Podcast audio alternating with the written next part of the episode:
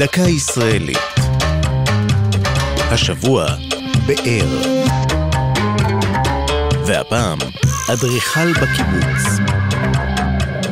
תשעה מועדוני חברים, 11 אולמות מופעים, ארבע ספריות ועשרות מבני מגורים, תכנן האדריכל מנחם באר. אולם מעל כל אלה, נודע בזכות חדרי האוכל בקיבוצים. מבנים אלה בלטו בנוף הקיבוצי, ושיקפו בגאווה את החזון השיתופי של חברי הקהילה. מנחם באר נולד בהונגריה בראשית המאה הקודמת, וכבר כילד התעניין בבנייה כשליווה את אביו הצבא בעבודתו. את לימודי האדריכלות החל בארץ מולדתו, ולאחר ששרד מן השואה, עלה ארצה ב-1946.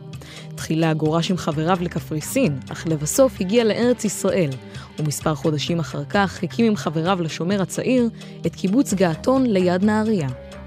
במהרה השתלב בתחום הבנייה, השלים את לימודיו בטכניון והצטרף למחלקה הטכנית של הקיבוץ הארצי.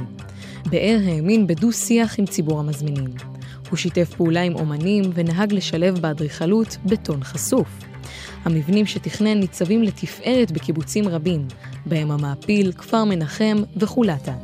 לפני כשנתיים הלך לעולמו והוא בן 92. זו הייתה דקה ישראלית על באר ואדריכל בקיבוץ. כתבה שירה אל-עמי, ייעוץ מדעי, הדוקטור גליה בר-אור, עורך ליאור פרידמן.